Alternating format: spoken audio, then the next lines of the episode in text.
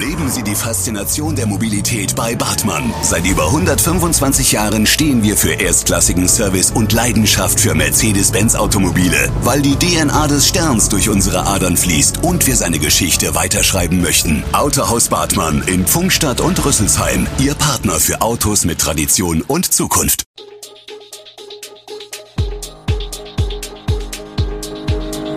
Gude, unser morgendliches News Update. Das Wichtigste aus Südhessen für Sie im Überblick. Guten Morgen aus Darmstadt an diesem 24. November. Mehr Platz für Forschung auf dem Campus Lichtwiese. Kinder im Kreis Groß-Gerau zeigen mehr Auffälligkeiten bei Einschulungstests und FDP will mit SPD und Grünen über beschränkte Impfpflicht sprechen. Das und mehr gibt es heute für Sie im Podcast. Der Campus Lichtwiese der Technischen Universität Darmstadt am südöstlichen Stadtrand wächst und ist bald nicht mehr wieder zu erkennen. Dort entstehen Neubauten, es wird aber auch renoviert und saniert. Und es gibt Projekte, die beispielsweise die Energieversorgung betreffen, die sich mit der Entwicklung des Freiraums auf dem Campus und mit dem Verkehrskonzept beschäftigen. Die Kosten der Bauprojekte liegen aktuell bei etwa 200 Millionen Euro, sagt Edgar Dingeldein, Leiter des Dezernats Baumanagement. Zu Höchstzeiten sind bis zu 200 Firmen auf dem Campus im Einsatz. Bei der Lichtwiesenbahn, die derzeit ebenfalls noch Baustelle ist, handelt es sich zwar nicht um ein Bauprojekt der TU, sie spielt jedoch eine wichtige Rolle, um den Campus mit der Stadtmitte zu verbinden, die neue Bahn soll an Ostern in Betrieb gehen. In der vergangenen Woche kündigte der Kreis Darmstadt-Dieburg an, dass es bis Ende nächster Woche wieder ein Impfzentrum Light in Rheinheim geben soll.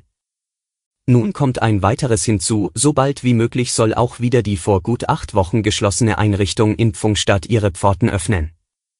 Grund ist ein Erlass des Landes Hessen vom Wochenende, demnach bis spätestens zum 5. Dezember die Kreise in der Lage sein müssen, pro Woche 2,5 Prozent der eigenen Bevölkerung zu impfen. Das sind im Kreis 7465 Menschen pro Woche. Als die beiden Impfzentren voll eingerichtet waren, lag die Kapazität bei 1500 pro Tag, da waren es also bei sieben Tagen 10.500 Menschen, die geimpft werden konnten. Die Differenz soll durch den Ausbau der mobilen Impfteams, die in Bürger- oder Rathäusern impfen, aufgefangen werden denn die Impfzentren wurden teilweise unter Volllast betrieben und alle Menschen, die dort immunisiert wurden, haben nun Anspruch auf eine Boosterimpfung.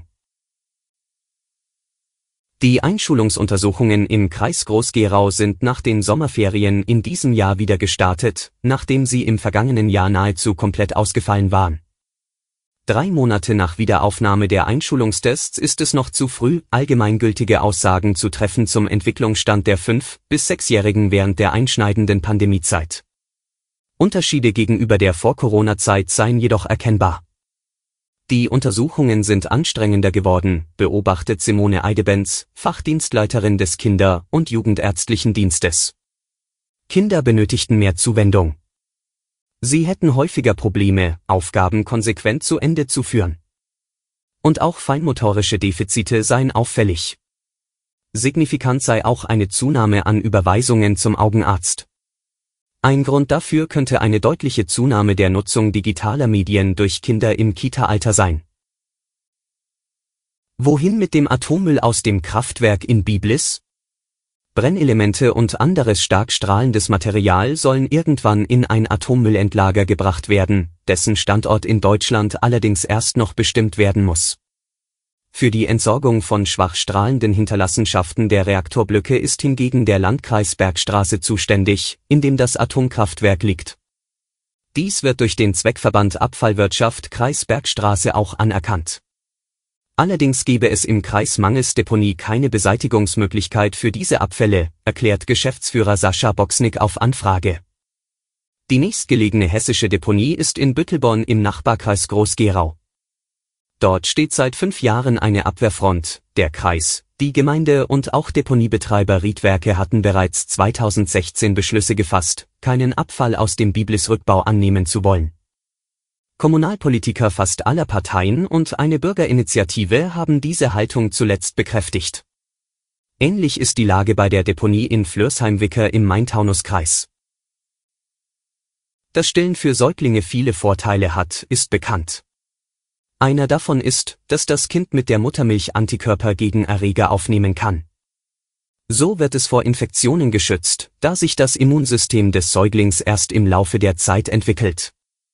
Auch schützende Antikörper gegen Corona konnten israelische Forscher in der Milch von Müttern, die sich gegen Corona impfen ließen, bereits finden. Zwar waren junge Mütter aus der Zulassungsstudie des BioNTech-Impfstoffes ausgeschlossen, doch hatten einige im Rahmen des nationalen Impfprogramms in Israel trotzdem die Impfung erhalten, weil sie einer Risikogruppe angehörten. Die meisten dieser Frauen waren Mitarbeiterinnen des Gesundheitswesens. Schwere Nebenwirkungen traten weder bei den Müttern noch bei den Säuglingen auf, so die Autoren der Studie. Die FDP-Bundestagsfraktion will mit SPD und Grünen über eine mögliche Impfpflicht in Einrichtungen mit besonders von Corona gefährdeten Menschen sprechen. Die FDP-Fraktion legt dabei besonderen Wert auf eine zeitliche Begrenzung und eine Einbettung in eine breite Impfkampagne, sagte ein Sprecher nach Beratungen der Fraktion am Dienstag. Impfpflichten seien immer ein erheblicher Grundrechtseingriff und als solche besonders begründungsbedürftig, betonte der Sprecher die Position der Fraktion. Die Bundesländer hatten den Bund bei der Ministerpräsidentenkonferenz in der vergangenen Woche gebeten, in bestimmten Einrichtungen wie Krankenhäusern und Pflegeheimen eine Impfpflicht für alle Mitarbeiter einzuführen, die Kontakt zu besonders gefährdeten Personen haben. Die Frage einer Impfpflicht war zuletzt umstritten, auch falls sie nur für Berufsgruppen gelten sollte. Alle Infos zu diesen Themen und noch viel mehr finden Sie stets aktuell auf echo-online.de.